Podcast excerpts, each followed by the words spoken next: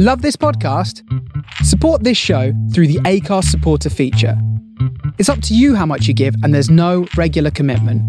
Just hit the link in the show description to support now. Mom deserves the best, and there's no better place to shop for Mother's Day than Whole Foods Market. They're your destination for unbeatable savings, from premium gifts to show-stopping flowers and irresistible desserts. Start by saving 33% with Prime on all body care and candles. Then get a 15-stem bunch of tulips for just $9.99 each with Prime. Round out Mom's menu with festive rosé, irresistible berry chantilly cake, and more special treats. Come celebrate Mother's Day at Whole Foods Market. Starting. We're going three, two, one. Lions Lounge Lockdown, episode four. Steven Reid. Reedy, thank you for joining us, mate. We got there in the end, didn't we, with the uh, audio? Yeah, ple- it's been about an hour. It took about an hour to get set up, so we're already hour and ten. We're going to be longer than Sads this interview. Fantastic icebreaker, though, wouldn't it? We've got to know each other, that's for sure. Through sign language, we did get to know each other, mate. Um, Millwall 1998 to 2003. But a lot of people may or may not know you was at Millwall a long time before that, mate. You was at Millwall since day dot. Yeah, started at the club when I was 11. So I had trials for, played for Kingston Borough, where I was from, then ended up having Surrey trials after that. And it was it was from there, really. Uh, we had a scout at the time called Mick Beard, who's whose son Mark, Mark and, yeah, yeah, Mark Beard's dad, and obviously Matty doing well now with the with the West Ham ladies. So yeah, it was just one of those. How it was then. It would be a be uh, you know chat with your mum and dad and see if I can get down to the as it was then. It was just a centre of excellence at the time. So you train one day a week to start with, and it probably stayed like that for for a few years. You'd probably go into the club during the half term and school holidays to get a little bit more training in, but it wasn't like it is now when you're getting day release from school when you can't play for your you know your club side or your or your school it yeah, was yeah. it was quite relaxed so you still which was which was good for me at the time that you could you could play with your mates still you could play for your school and play in the you know kingston little league so you're still getting all the different types of football at that age yeah i know what you mean i know exactly what you mean mate eventually obviously you signed schoolboys and then YTS. Was you always was you always a? I was going to say was you always a winger. But we'll get onto that. I want to ask you about your best position later on. Was you? I think you was a forward to start with, wasn't you? Yeah, started as a as a striker as a kid, um, and then that went into the youth team uh, as a striker. But a little bit later on, when you're getting close to breaking into the first team, you always kind of get sort of ushered out onto the one of the wide positions. It's usually the way, but I did start as a striker. wasn't really an out and out striker. I was more sort of like to drop it, drop in and get on the get on mm. the ball. But I think that's probably the last time I ever played as a striker when I sort of left the youth team and, and broke into the first team. So come, yeah, coming up through the ranks, it was always it was always as a an out and out striker back then. Who did you come with through with in your? Who was in your YT years or year above or year below? Anyone? YT, uh, at the time, Lake Lake I didn't see played a couple of times for the club. Probably should have gone on and, and had a decent career. I, I played mm. alongside him, you know, for our club side. You know, a lot of my sort of Sunday league team actually played for played for Millwall as well. Oh, right. obviously the re- the recognisable ones. Obviously, I thought we had that that partnership when we played up front together in the youth team. Uh, Richard Barnard was in goal. Um, Ronnie Bull played. Obviously, Ronnie. went on to have a went on to have a decent decent career at the club as well. He was a bit of a lunatic. Yeah, he's um, funny, funny bloke. You know, great left foot, right foot. Joe Dolan played a few games in that youth team, um, but not too many. Not too many made that actual step up from yeah. from my age group into the first team. Tommy Tyne, Tommy Tyne, I think played. Tommy Tyne from around, around, around, my way. Tommy Tyne. Yeah, he come. Yeah. yeah, he come from non-league. He made a couple of appearances, um, but we had a had a good side, good mixture of obviously that's how it was at, at Mill. You had sort of good talent, good catchment as well. Mm. South London always had good talent, but also some tough, tough kids as well. I think that's that's credit to you, mate. Because I say like people I know that come into the game, they come into the game late. To go from eleven all the way through to being a man winning promotion in the first thing. that that is rare. And I said earlier, you know, we spoke to Sads yesterday or the day before. He obviously had his problems with injury. I feel seemed to have a very um, confidence issues, which was, you know, for me thinking of a professional footballer and a winger, I just assumed he'd be confident. For me, you was always. I said to you earlier off off before we started recording. You know, you seem to be the one who was sort of just steady, uh, technically very good, and seemed to just have a relaxed and very good attitude towards it. Do you think that played a part in you succeeding? A little bit. I think behind all of that, I was a bit of a worrier as well. But you know, still to this day, you beat yourself up. If especially yeah. now, being a coach, if the session's not right or you don't get a result, and back then, back then I was exactly the same. If, if I had a shit game, I'd be thinking about it till the next one. Probably similar to most, but yeah, I yeah. did I did overthink a little bit about my game. It didn't always come. It wasn't easy. It didn't come easy to me. I wasn't one of the ones coming through. Probably really took off for me in that first year YT. Um, went on to have England trials, England under 16s as a striker. So when I was playing in that England team alongside Franny Jeffers and Joe Cole was in there, Gareth Barry, that's when you start thinking, you know, you're mixing with these players, you might have might have half a chance. But the dream always for me, every step of the every step of the way was to, you know, you sign your scholarship, you sign your schoolboy forms, and then I was just desperate to to start full time. Did did pretty well at school, you know, finished school, but I only had one thing in my mind, and that was to to be a footballer. You know, to realise that you can get paid for doing it, and despite it being forty-two pound fifty, by oh, the way, we used to rip the ass out the expenses, the travel cards. Yeah, 100%. For the youngsters watching who may think, what is YTS? YTS was you got paid £42.50 a week to basically clean pros' boots, sweep the dressing rooms, and just get verbally abused by the pros as well, wouldn't it? Pretty much. You'd have lads. You'd have some of the lads that you know. You got the the skip containers with all the obviously all the kit, you know, loaded on and loaded off and that. But you could often find a couple of the YT lads being stuck in there with a couple of the senior boys. pinned them in there. You'd have lads shitting in shoes. You'd have, but do you know what? I, I loved. I couldn't wait to get started and start cleaning the the pros' boots and doing the jobs. I just couldn't wait to to do it. When yeah. when I first started, I was on Dave Savage and Danny Hockton's boots as a first year. He wasn't much younger, older than you at that point, surely. I think Danny was. He might have been three years older. I think Ives was a year older than me, mm. and Timmy, and then Sads and sort of Birchie were that little bit, little bit older. Joe Dolan, a year older than me.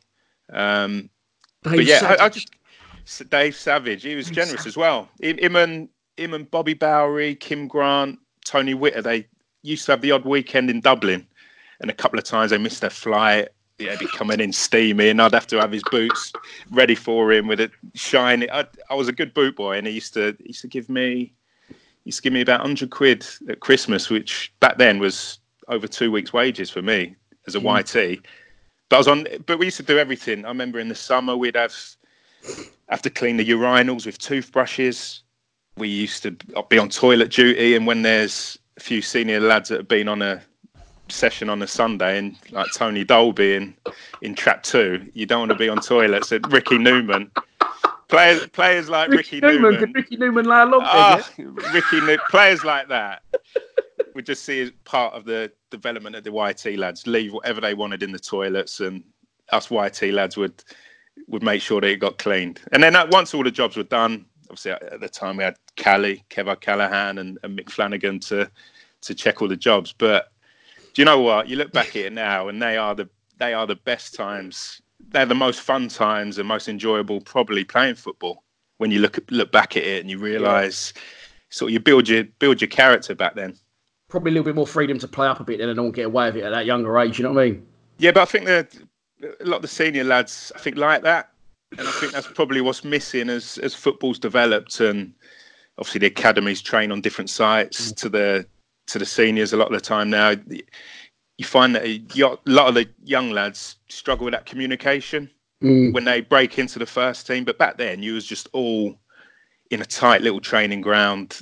You step out of line. One of the one of the senior lads like at the time. I remember Maurice Doyle was a bit of a lunatic. Gerard Lavin, yeah, he was a mm-hmm. tough little. He was he was a tough guy, little but little central midfielder, wasn't he, Maurice? Yeah, but you didn't mess with you didn't mess with any of those senior lads, that's for sure. But we was lucky as well. The the senior lads, were, uh, I, I had a decent relationship with Bobby Bowry, who'd, who'd stay behind, and we'd practice striking the ball. And I think if you showed well, a little bit of well, character, you, your striking of a ball, you didn't get from fucking Bobby Bowry. Let me tell you that.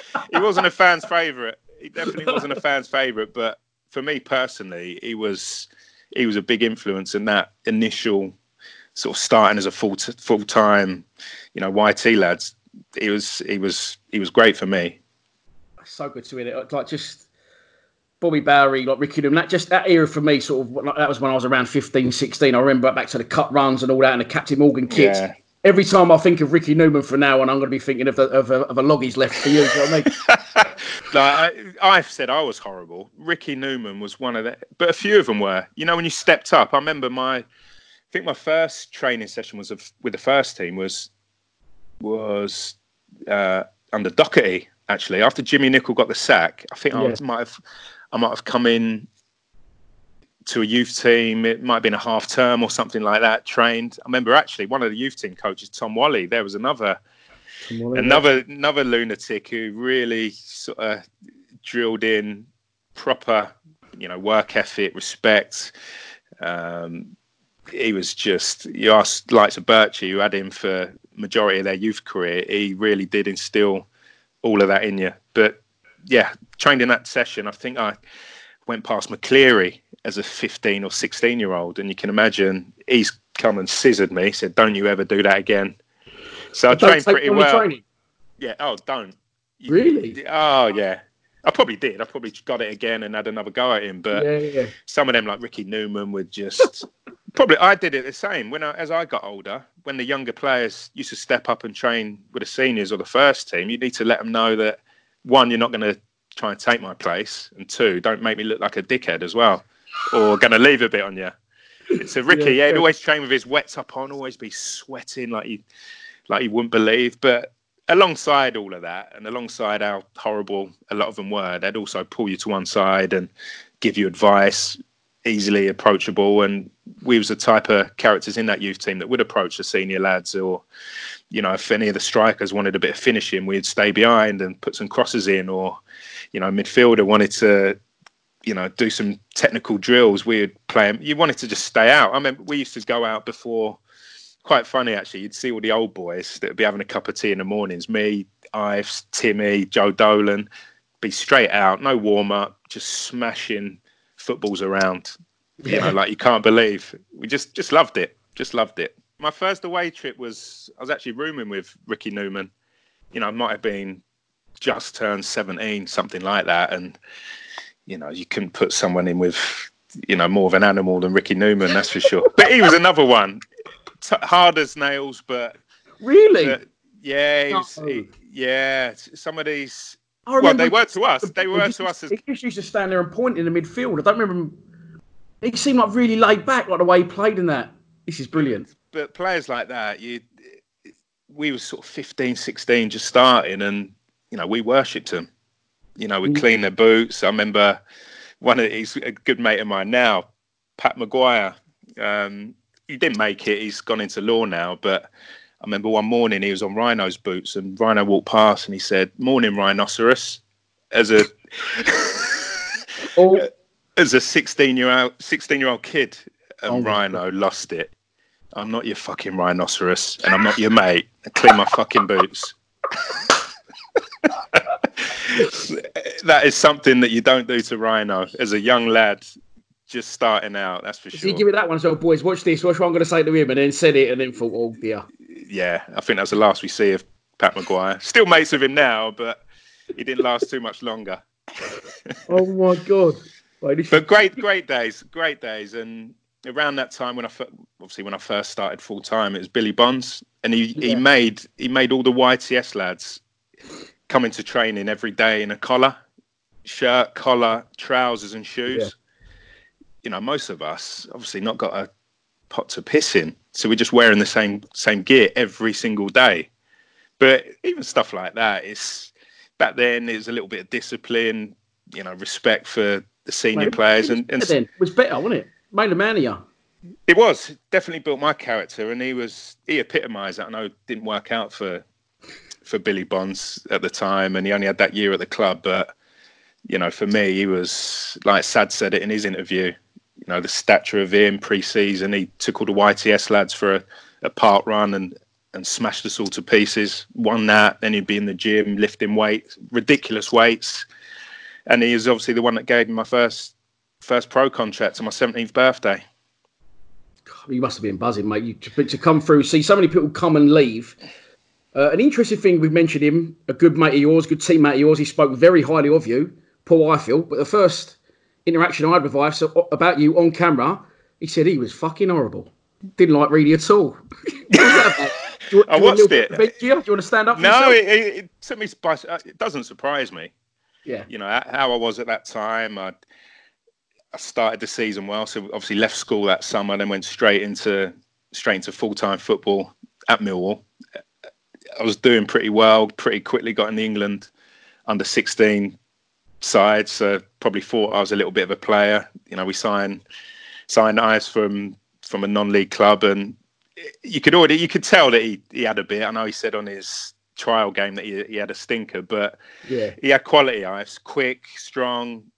You know, a lot of the time might bounce off his shins and go through and nutmeg two or three people, but on his day, he was he was sensational. So I probably saw him as a little bit of a threat, and there's no way that I was going to be anyone's best mate. That's for sure. If there's someone coming in to try and take your place in the in the side, you, you're competing for probably three or four pro contracts up for grabs at that stage, and you know I wanted it more than more than anyone. Remember us signing Joe Dolan as well from Chelsea. So I remember his first day, I was stood in the physio room and he wandered out to train, and I was sort of peering out the glass, thinking, "Who's this big time Charlie from Chelsea?" he he says similar things about me as well. When he signed, I think we had a similar sort of relationship where you know, it was all young lads that wanted to yeah, yeah. wanted Lots to make it. It was good laughs though, good laughs. But ultimately, when we got out on the pitch, all of that, whatever was going on, we just wanted to do well. We had, you know, it was a good side, really good side, and pretty quickly, you know, one or two of us would start joining in, joining training with a with the first team, and yeah, it took a little bit of time probably to get Pally, but we got there in the end, and I think that showed in the success we had later on down the line million percent, and I'll make you right. Like you, like you got to have that little bit of aggression, a little bit. Like I'm here to, I'm here to win a contract. I'm not here, here to be his mate. Once you was both flying in the first team on separate wings, that was fine. Then, do you know what I mean? But um, yeah, I think you have to be. If when you when you play for Mill, you you have to be. Even when you're maybe recommending a player to Mill, or you're thinking about whether a player can play for Mill, you need to take into account the other side of the club. if you're not doing so well, how tough it, yeah. it can be. You know, you need to be a different type of mentality to play there. That's for sure. And I think that showed in probably a little bit of the needle in the in the youth team that we had. But that went out the window completely when we when we got out on the pitch. But so we actually started to playing together up front, me and Ives, and we hit off pretty quickly. You know, scoring for fun. We had Mick Flanagan who had do individual work with the pair of us. We, to be fair, I'd get the ump if I uh, would score and I didn't, and he probably was the same. Yeah, you know, I was probably more.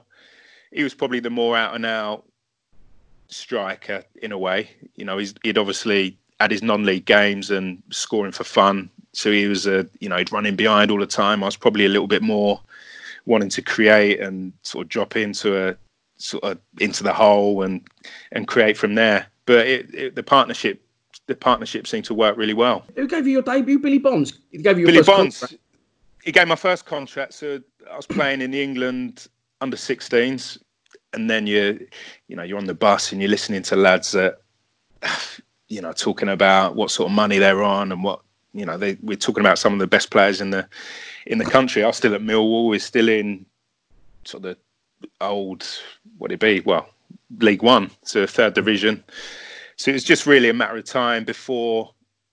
You don't know at the time, but I'd imagine there's probably scouts sniffing around. You know, 16 yeah, year olds yeah. still at Millwall. Um, so 17th birthday, called up to called up to see the gaffer Bonzo up in his up in his office. You know, not an agent to be. No, this was at the at the training ground. So you used to go up, all the staff offices were upstairs. So he pulled me in and said, "This this is what you're getting, son. Uh, not negotiation. So not not an agent in sight. I'm there shitting Sign myself." Absolutely delight. You know, I was I was buzzing, but all I said to him was, "Can I just go home and, and speak to my mum and dad about it?" And after that, it was pretty much there's no, no negotiation. Even my parents, you look back now and you, I think that's changed a little bit because in those situations, I think a lot of the parents like to play the field a little bit. Can you get more elsewhere? But mum and dad were just just sign it, just absolutely buzzing for me, and I couldn't wait to couldn't wait to sign that first deal. Whatever, I think it's probably two seven five or or three hundred quid a week. Yeah. Jesus. So it's oh, to be fair. No, it was good. It, but it was irrelevant anyway. It, he was a professional footballer. Yeah. You know, you'd never not not yeah, you're not excuse me, you're not made it by any stretch, but you'd taken that first step onto that ladder and you'd sign something that you've always wanted to you know, from a kid. That's all you ever wanted to do. And yeah, yeah. you signed the signed the first little bit that hopefully was going to lead to a long career. Well, it did, mate. It led to a very successful career at Millwall. Do you remember your debut? Who it was against? Yeah, I remember it well. Against Bournemouth. It wasn't a full debut. It was came on last last 20 minutes of the game. It's about 10 minutes into that last bit of the game. There was a pitch invasion. So we all had to come off. They had to get the fans then back off the pitch. So then we came on for the last.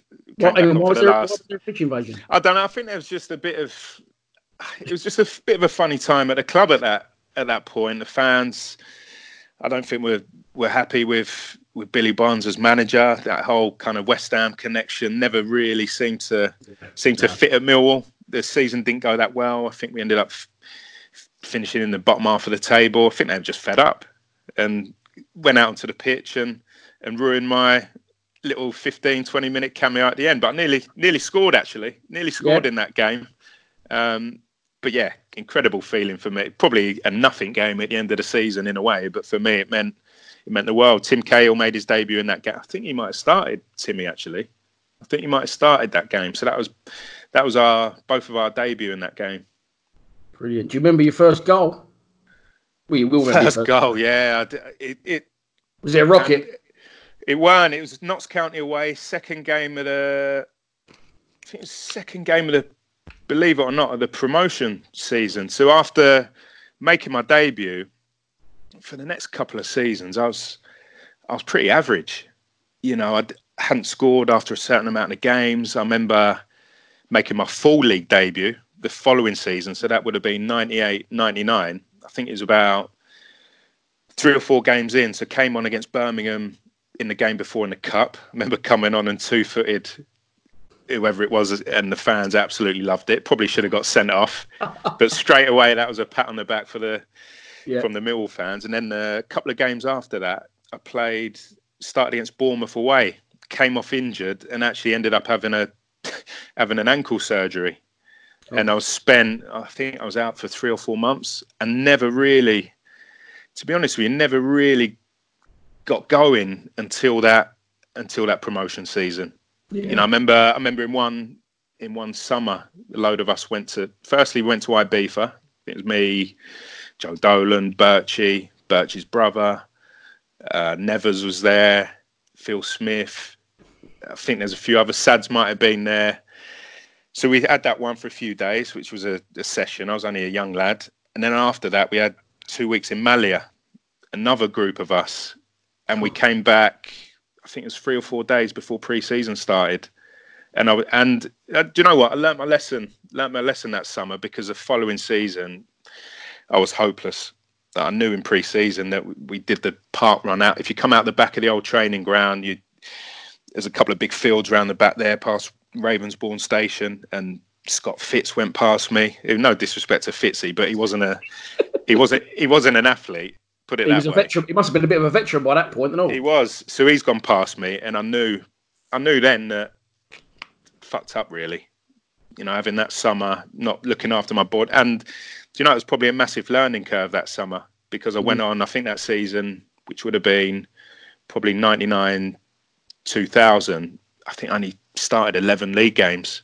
Never really you know, don't get me wrong, I played a lot of games with with Rhino and Macca, but I don't know. I never really got the sense. I don't know whether it's just me or didn't really feel like he was he was having me. Might be completely wrong. And yeah, but know, that was going to be my next question. I was like, because obviously Billy Bonds went, who gave you your debut, and then they yeah. come in.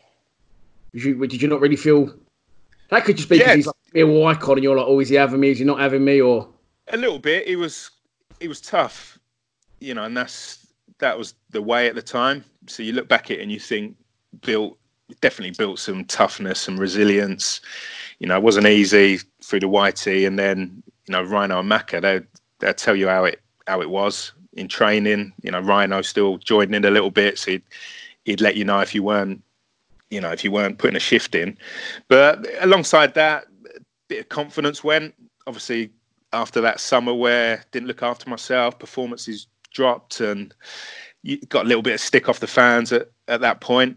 But definitely learned my lesson for the next summer because that's when I made a conscious effort after that to. Well, it's, only do a week in Malia.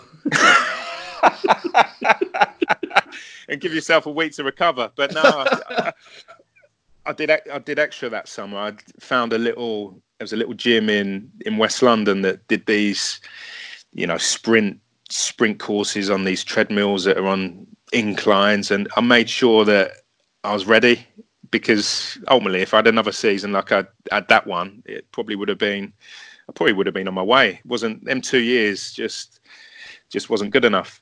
So yeah, first goal. I was going to yeah, say, so if well, first goal was that next season was against Notts County, and it's the most. Birchie, Mark Birch, hammers me for the goal celebration. So I've waited about 40 games to get my first goal, and the celebrations like something you'd see in 1940s or 50s, you know, highlights reel. It was the most, you know, standard handshake with Matt Lawrence. It was. So there's no cuddle or jumping on or anything. It was just a stand there and a formal handshake. But that that was a big moment. That gave me that gave me the confidence to really kick on that season.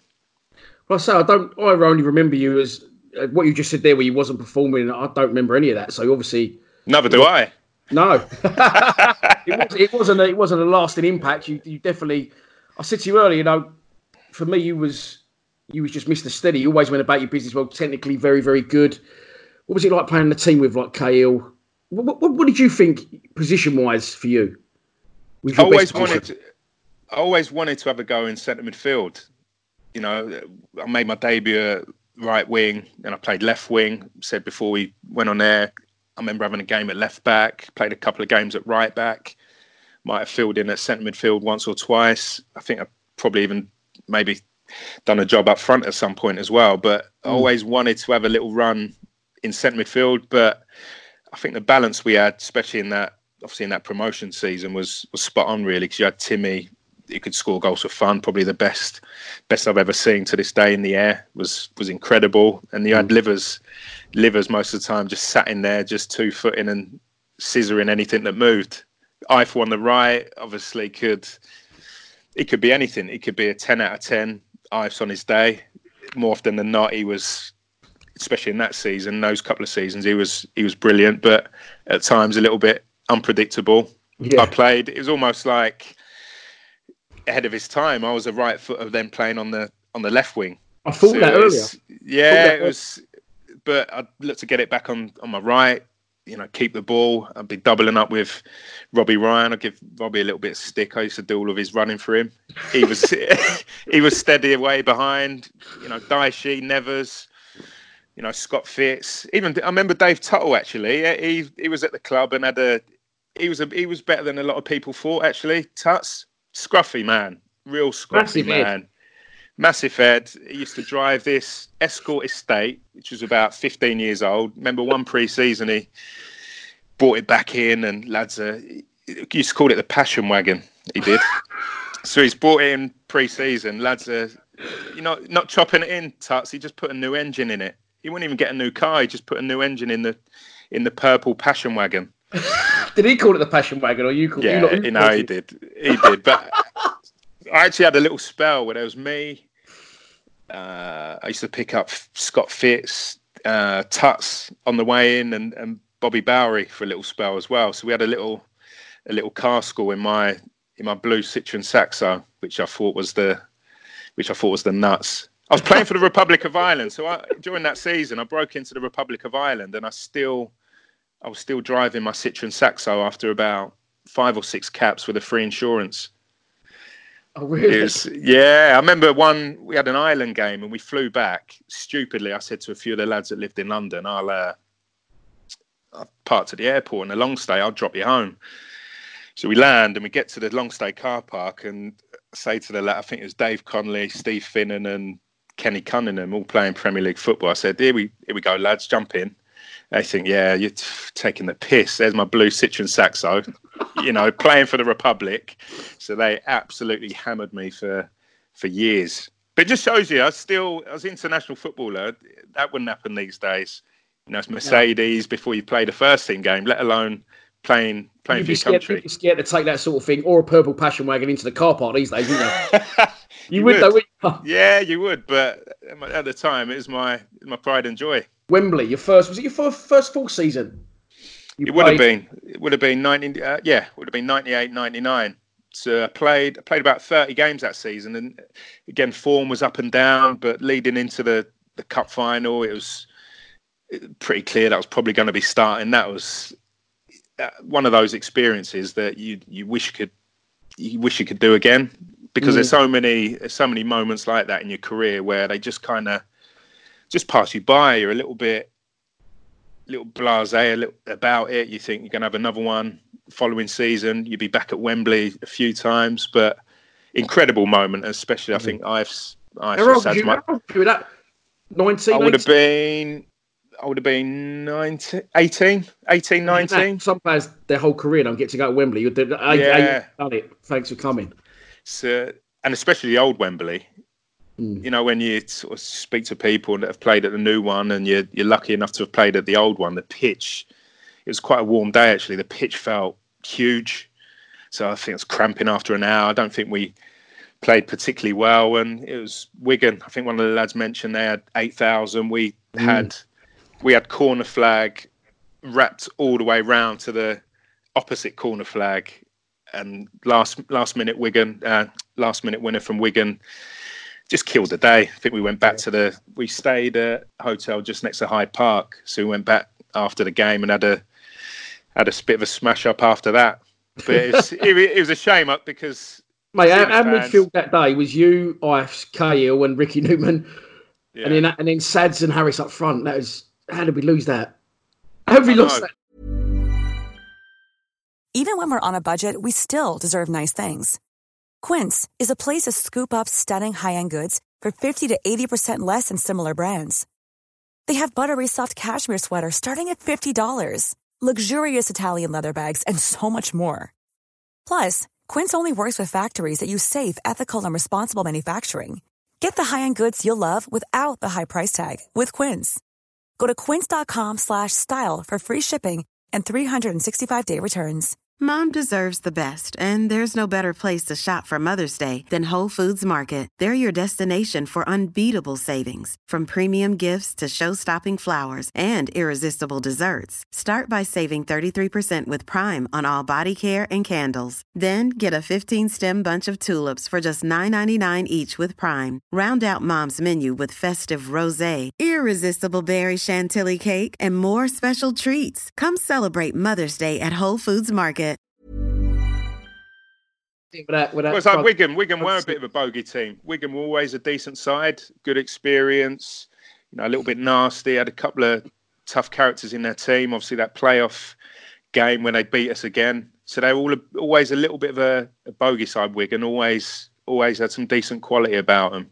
Always found them a tough tough one to crack. And mm. unfortunately for us, it was I nearly give a penalty away actually last last few minutes of that game at Wembley. But yeah, great memories from it, but it's just a shame that at the time that you don't take it in as much as you should, and obviously yeah. that we didn't get we didn't get the win that obviously fifty five odd thousand Mill fans wanted. It was one of them as well where you'd have generations of Millwall fans going to it. I remember on the bus actually to see the kids and the parents and the the grandparents there. It was one of them where an occasion like that just brought out generations of Millwall fans. It was it was brilliant, brilliant day. So obviously, as we said, um, Wigan done us in the cup final. The following season, you said it wasn't your greatest season.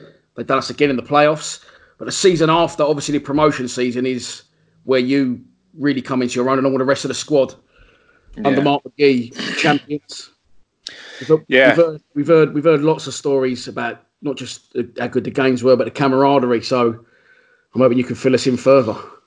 Yeah, I think luckily for a lot of our younger players, again, Sad's touched on it. We was lucky that the club was skin pretty much mm. from the days of, you know, years before that. They obviously the new stadium for start. Then there was a couple of mad seasons when the two Russians come in on massive dough. Uh, the oh, two Russian, yeah, remember, yeah, them two come in like you ran and players, yeah. yeah, years ago, and then I think Millwall ended up getting to a place where it's just kind of chuck the young lads in, see what they can do, and on the back of obviously the experiences at Wembley, a lot of us had, by that stage had played a lot of first team football. Mm. And I think, especially personally for me, that season was a big one because of how I looked after myself in that summer. I think a couple of the, the senior lads said in pre-season, you know, you went away sort of as a bit of a bit of a kid, and you've come back into pre-season as a man. You know, in mm. the run in, I was sort of at the towards the front of a lot of the runs. You know, was season before. I think I was just in front of Nigel Spink in the running on the in the park. The run. old keeper. He was about thirty. Felt, he was, but another brilliant character. But I felt I felt fit, I felt strong, and I felt confident. Got that first goal pretty pretty early in that season, and as the season developed, the, the team started to settle into, you know, everyone in their positions, uh, everyone playing well. We had a bit of everything. We had could kick here, could play, got good experience, got youth. Mm. You know, mm. was coming up against some top players, but you, you probably didn't really respect sort of personalities or reputations. We just went yeah. out with with a bit of an arrogance and a confidence that we could we could turn anyone over. That's probably why you did as well. Like, so it was an, an unknown uh, unknown entity for you. And you just you just did the business. You just mentioned there, and I've got it written down in my notes, and, and you just brushed on it. A good, very good mix of old and young combo. We've heard a lot about the young. We've heard bits and pieces about Nevers and Sean Dyche. Yeah, what was they like? Nevers was before a game a nightmare.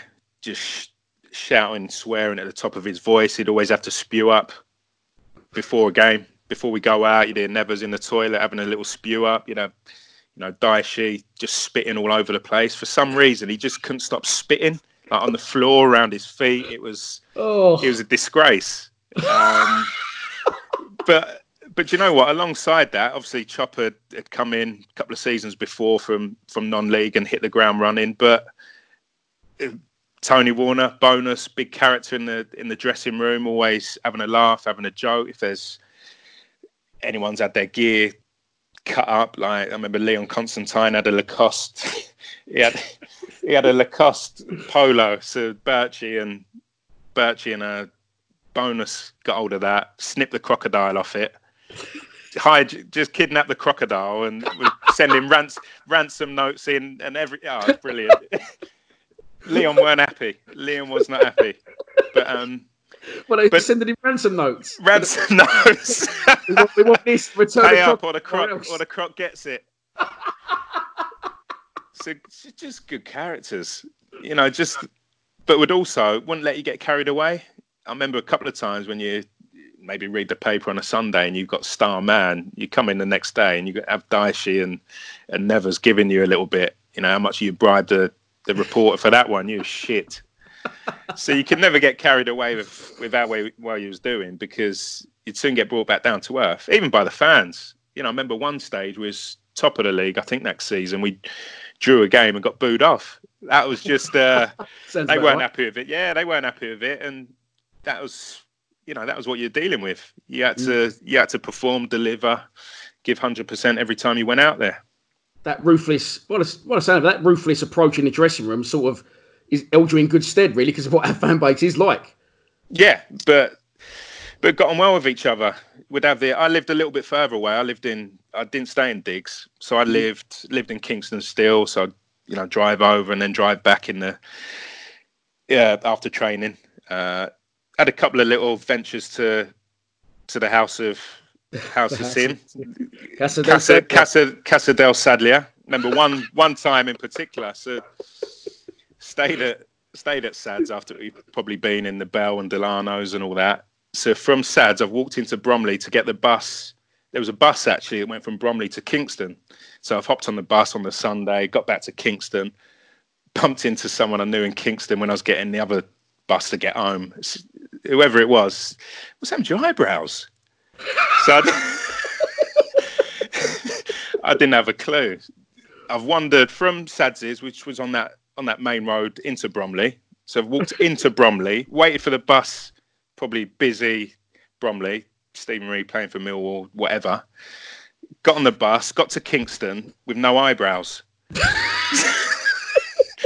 so that's what you're dealing with.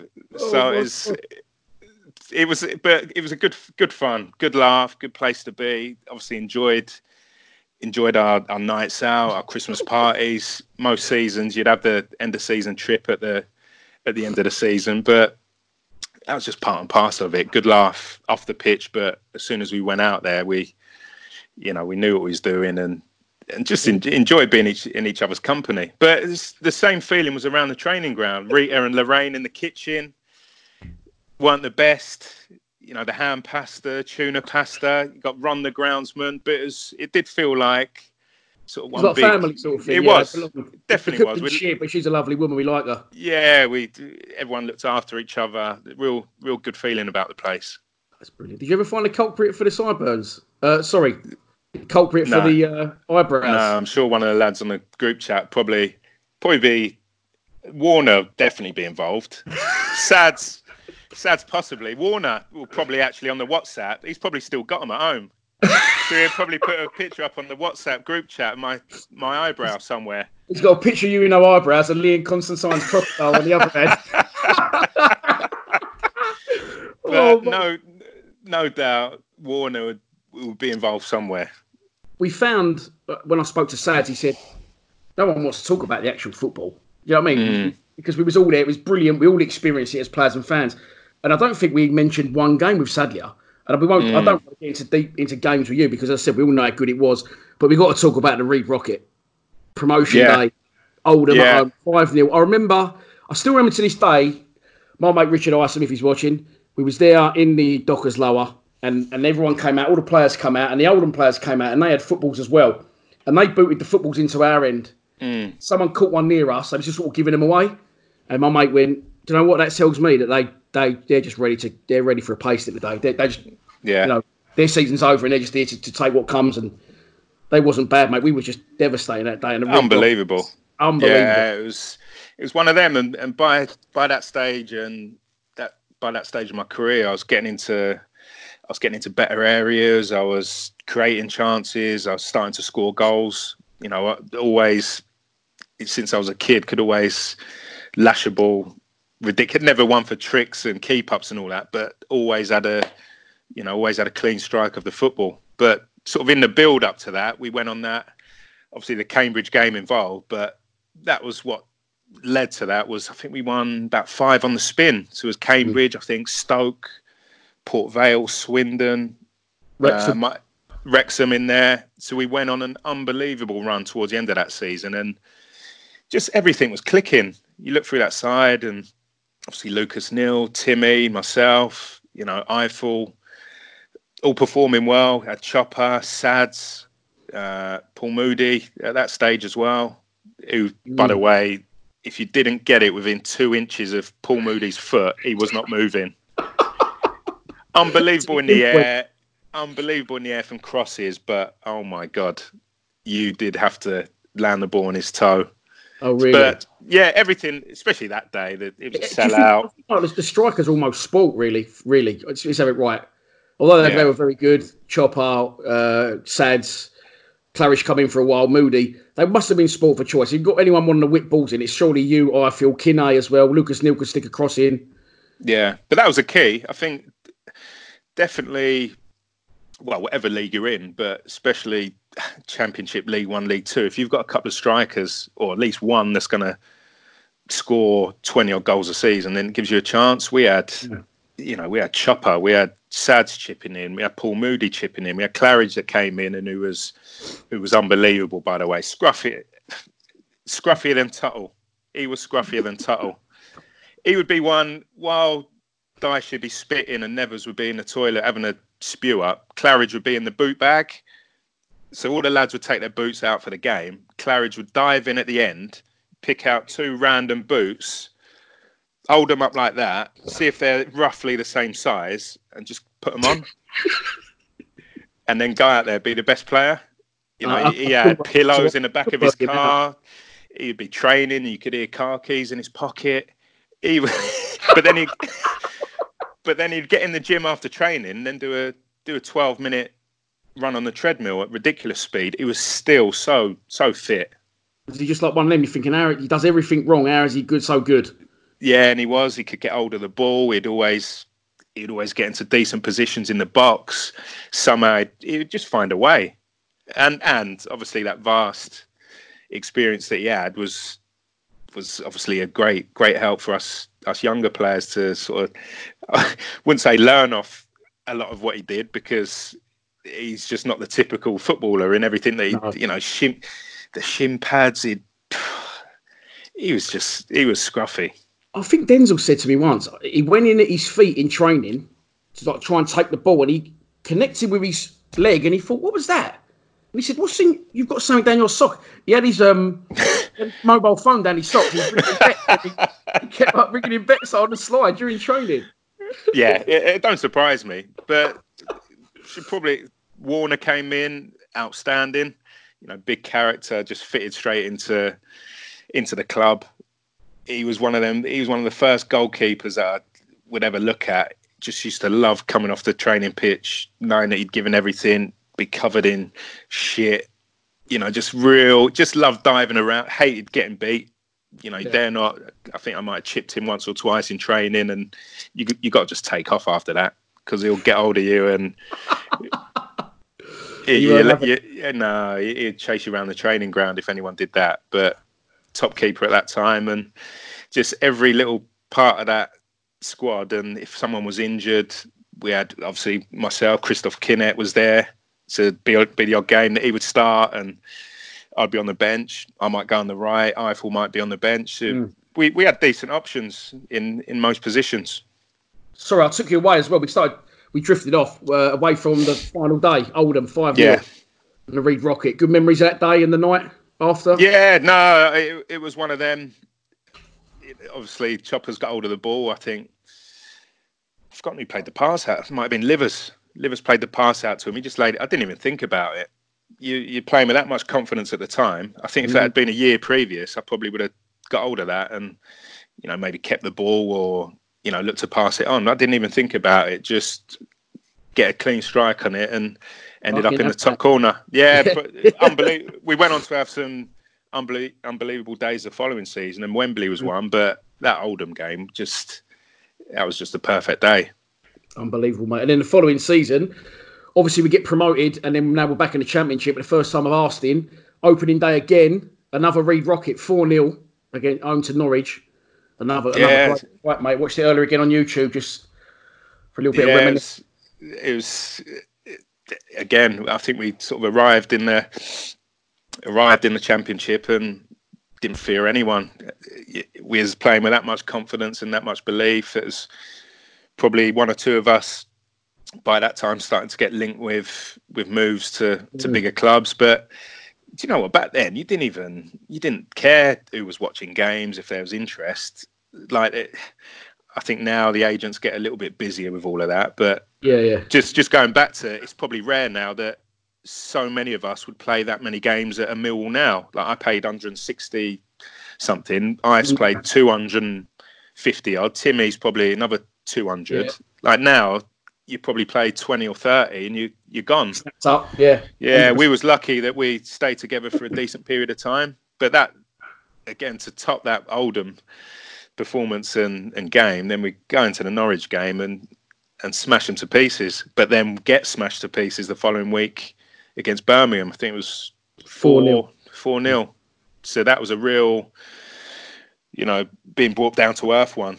Obviously, Geoff Horsfield, I think, got one or two that day, and they had some they had some top players at that time. I think I might have got sent off actually in the ne- within the next couple of games against Burnley at home. So I missed missed another few games. So it was a little bit of a stop stop start time because I missed that Palace game, the one you was talking about with Sads. Mm. Obviously, when he just when Sads just took off after after Chopper's illness as well. Sads got his yeah. his chance. He came back fit and he got off to a flyer as well. But I remember going to that Palace away game and being in with the away fans that had that whole whole side. I love that away ground. People say, oh, I want West Ham to come down or whatever. That away day for me at Palace is perfect. That that six thousand we get on that sideline is unbelievable noise, yeah. It? Yeah. Well, I actually, obviously, I won't say too much about it, but spent a year there coaching as well. Oh, yeah. And and it is it is an it is a stadium that has got an unbelievable atmosphere, especially mm. back then when we was Tavernier as the away team and, mm. and having that. It's rare now that you'd get the whole yeah. whole side. Was you in? The, so you was in with the fans? Yeah, went in. Yeah, went in with the with the away fans, and it was it was unbelievable. Sad's got one, Claridge got two, one, three, one. Yeah. Um, and then I think we started to find our feet again after that unbelievable start against Norwich. I think that Palace game kind of kind of reaffirmed that confidence and, and got us going again. How did you find the fans? Like, was you? Because obviously, you know, we're a, we're a very volatile bunch. Let's have it right. But you always was you always welcome. You have any funny interactions? Like, there's a story, uh, story going back years that someone said to me once. That Teddy Sheringham got out of a cab, and one of the Mill one of the Mill fans took their coat off, laid it on the floor, and went, "Don't step in that." And laid their coat in a puddle, so Terry Teddy Sheringham didn't step in it.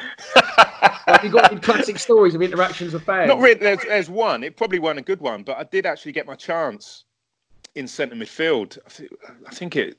Remember, if memory serves me, it might have been Scunthorpe at home. So I started centre midfield. I think I'd been nagging McGee. I think it was at the time to have a go in centre midfield. I played was shit. Uh, I think I ended up getting taken off or whatever. And the next morning, still living at my mum's at the time, I actually opened the door. It was a, recorded delivery. The postman was a Millwall fan. Reedy, when you were shit last night. Cheers, here. um, but do you know what? It started off really well when I broke into the team initially, and then I had a, I had a couple of seasons where where I wasn't great.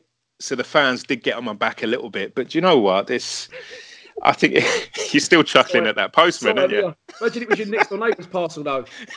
That'd be worse. Reading you a shit last night, your neighbour's not inside. but I think that, like I said, like I said earlier on, that you got to be a certain type to play there. You really do, and I think by having those struggles initially and getting a little bit of stick from the crowd, I think that built that resilience. And I think when you go again then and you turn it around, I think the fans get that little bit more respect for you. A bit more of a feeling off you as well. Definitely. And of course, uh, I came through from 11 years old you know, and the Millwall fans yeah. like nothing more than, you know, a homegrown player coming through, and especially the amount that we had, not all the way through, but we had a, a decent group that had come through together. Um, but they always, because we had such a good team and a successful team, never really saw the worst of them, where there yeah. have been bad times, like Sads was talking yeah. about when, you know, Jimmy Nicholl was in charge and and those days we had good success and the fans could they do give you a little bit more time when you're younger. So they give mm. us a chance, and, and we repaid that, and and went on to, you know, what should have been for that team. It could have been, should have been the Premier League, and that how it ended up at the end of the season. Yeah, you, you, you touched on as well. Obviously, you was a team making a lot of noise, a lot of young players, very talented. And obviously, that doesn't go unnoticed in, in the world of football. Did you notice that clubs are coming sniffing around? yeah, the the Blackburn one was starting to starting to bubble along a little bit. You know, I heard rumours of interest from them. I was involved in a Republic setup, and obviously, when you're playing alongside uh, teammates that are at the Premier League clubs and the bigger clubs, one or two would get in your ear a little bit. Maybe say there's a little little interest from someone. Um, got wind a couple of times that Graham Souness went to a couple of our games, but didn't really think about it too much. Mm. You know, I was just enjoying my football. None of our heads got turned because, like I said earlier, if it did and you weren't delivering, then a couple of the senior lads would kick you up the arse, you know, bring you down a peg or two. So we didn't really didn't really get involved. It's only when you're on the other side in the coaching world that you realise how many scouts and and managers that go to these games. Back then, you maybe thought, oh, there might be one scout there, but there's probably mm. 20 or 30 at, at, every single game you're playing. Um, yeah. So, but but by that stage, it did almost feel like that was the moment for us to kick on. Obviously, yeah. we ended up getting into that playoffs, and probably a little shout to to Dion as well that came in. Dion Dublin was a mm. he was a great signing, an important stage for us, and he was one. I was always one of those that if a new player come in, maybe like the Ifill one, in every training session, you want to impress them and show them what a good player you are. He came yeah. with an unbelievable pedigree, but just fitted in straight away. You know, so down to earth, would help the younger players stay out after training and, and do extras. And I'd be out there whipping balls in for him to practice his head in or whatever it might be. To the right experience at the at the right time. Unfortunately, it's when Sads' injury had started to to develop and Dion came in, but mm.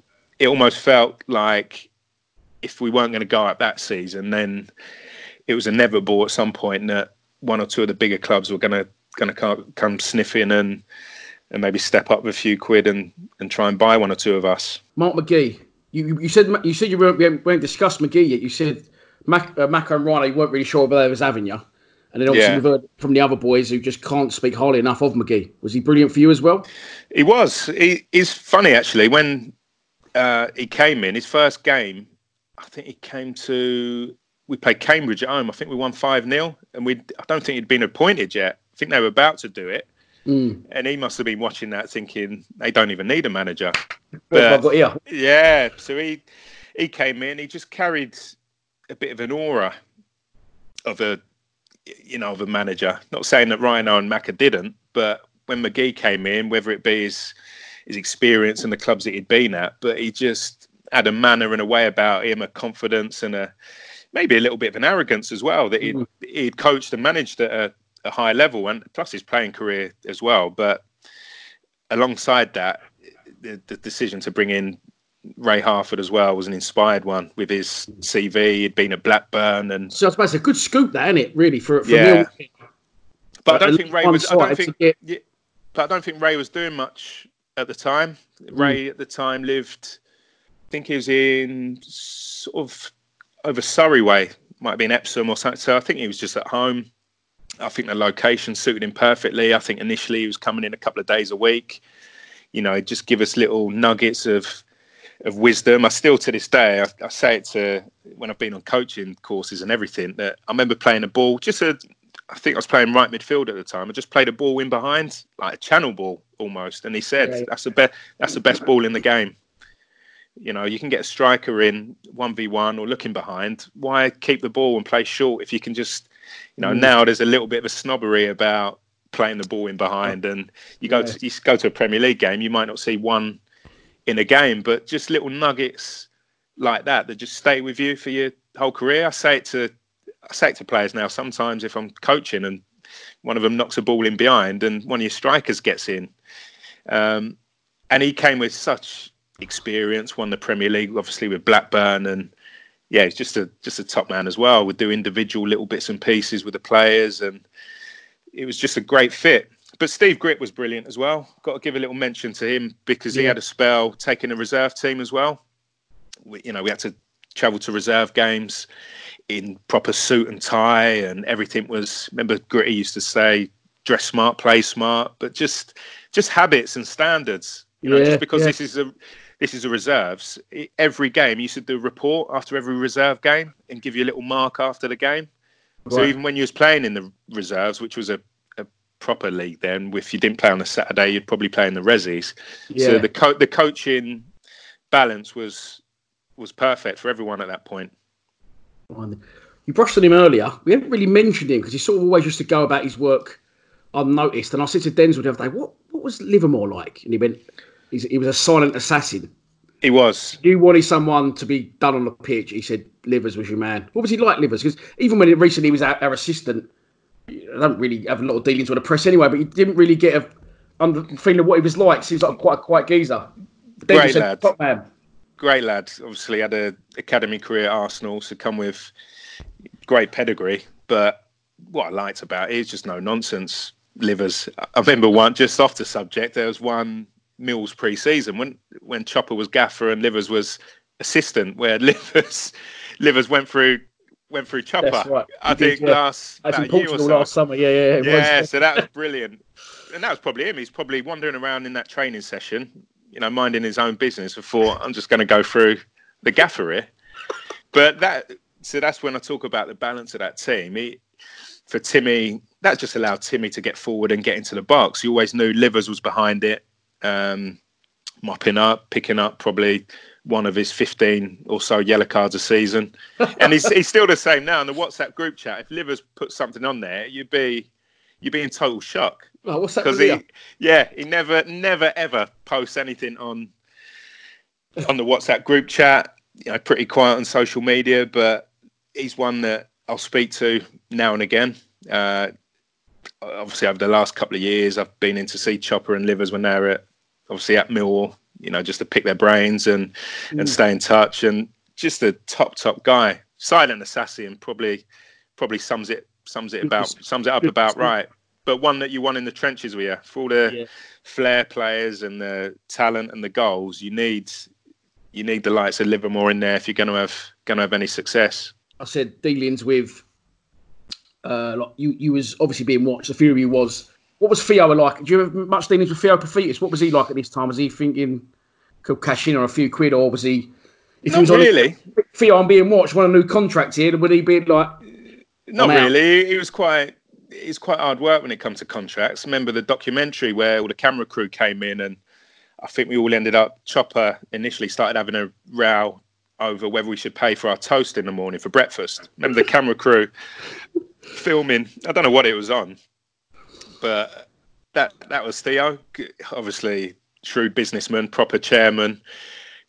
Probably run it the right way, not just spending money for fun and putting the putting the finances of the club in jeopardy. Um, but yeah, we obviously, as the time went on and we started to perform, we had to reward the lads with better contracts and pretty straightforward. Remember one of mine was dragging out for I think the last one I signed at Mill was dragging out for so long. My agent at the time it was taking taking forever. So we just literally sat around the table after one of the home games and just thrashed it out in in a couple of hours between us. But he was fair.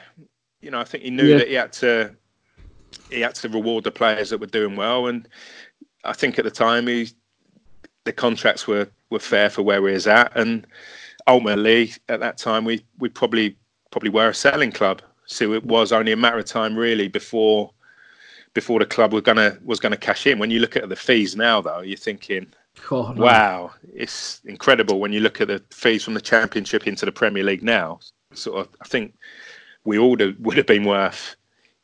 I don't know what it might have been 15, uh, 20, got centre halves going to the Premier League from the yeah. Championship now for 20 odd million. So God knows what a lot of us would have been worth crazy fees. Well, you did end up eventually leaving the club for Blackburn.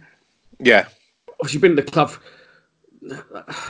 Wouldn't Be, no one ever begrudges someone moving on with their career. It was, you know, you, you was destined for bigger and better things, and um, been there since 11 years old. Was that was that a tough decision to leave? It was tough. I remember it happened pretty quickly. There was a little bit of dialogue going on. I, I met Graham Souness, and I think the fee got arranged. Um, fee got agreed pretty quickly. I 1.8 or 2 million. So then you get permission to go up and, and chat with them. And they just finished sixth in the Premier League, actually, the summer that I signed for them. So then I went up and had a look at the facility, met obviously Souness, the manager, and uh, that was it. I never came back. I, I, never came back. It was it was a tough decision. I, I remember just before I was going up there, there was a sort of last ditch sort of effort from from Mark McGhee to to keep me at the club, and I think he felt that if I'd had, went on to have another season like I just had, yeah, that there could have been could have been even bigger club waiting. But yeah.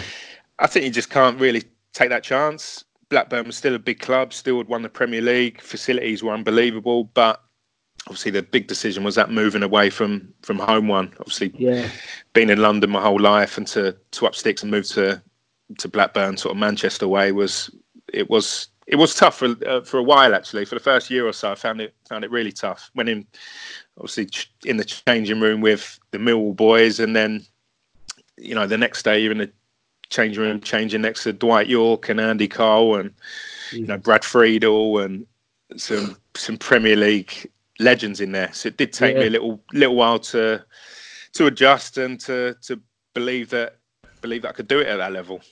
Was it always Blackburn? was it was there other interest at other points from other clubs? Last last ditch one from from Portsmouth actually from Harry Redknapp at the time.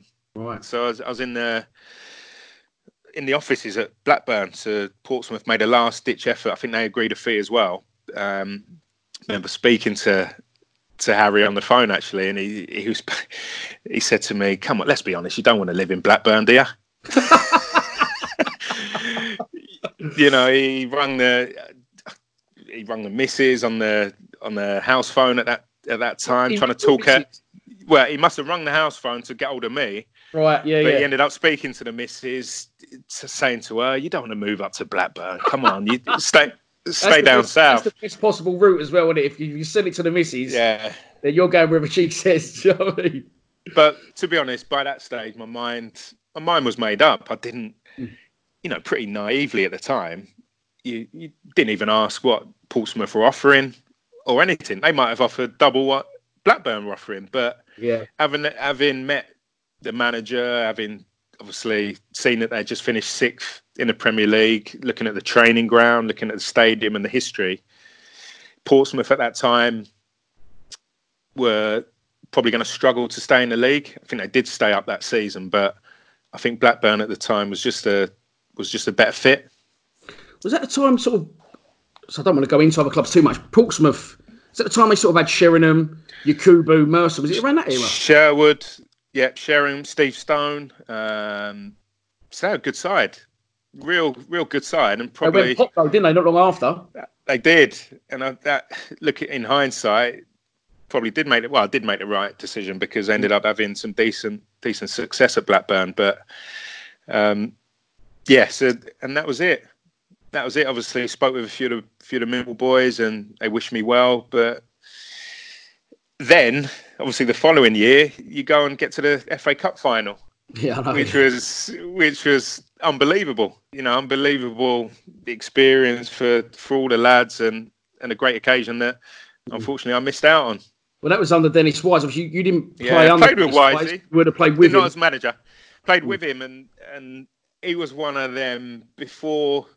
And I've played with a lot of them actually. Before you play alongside them and and they join your club, you you can't stand them. Horrible, yeah. horrible little fucker, nasty, nasty little man. But he actually came into the club and it's probably the fittest in the squad.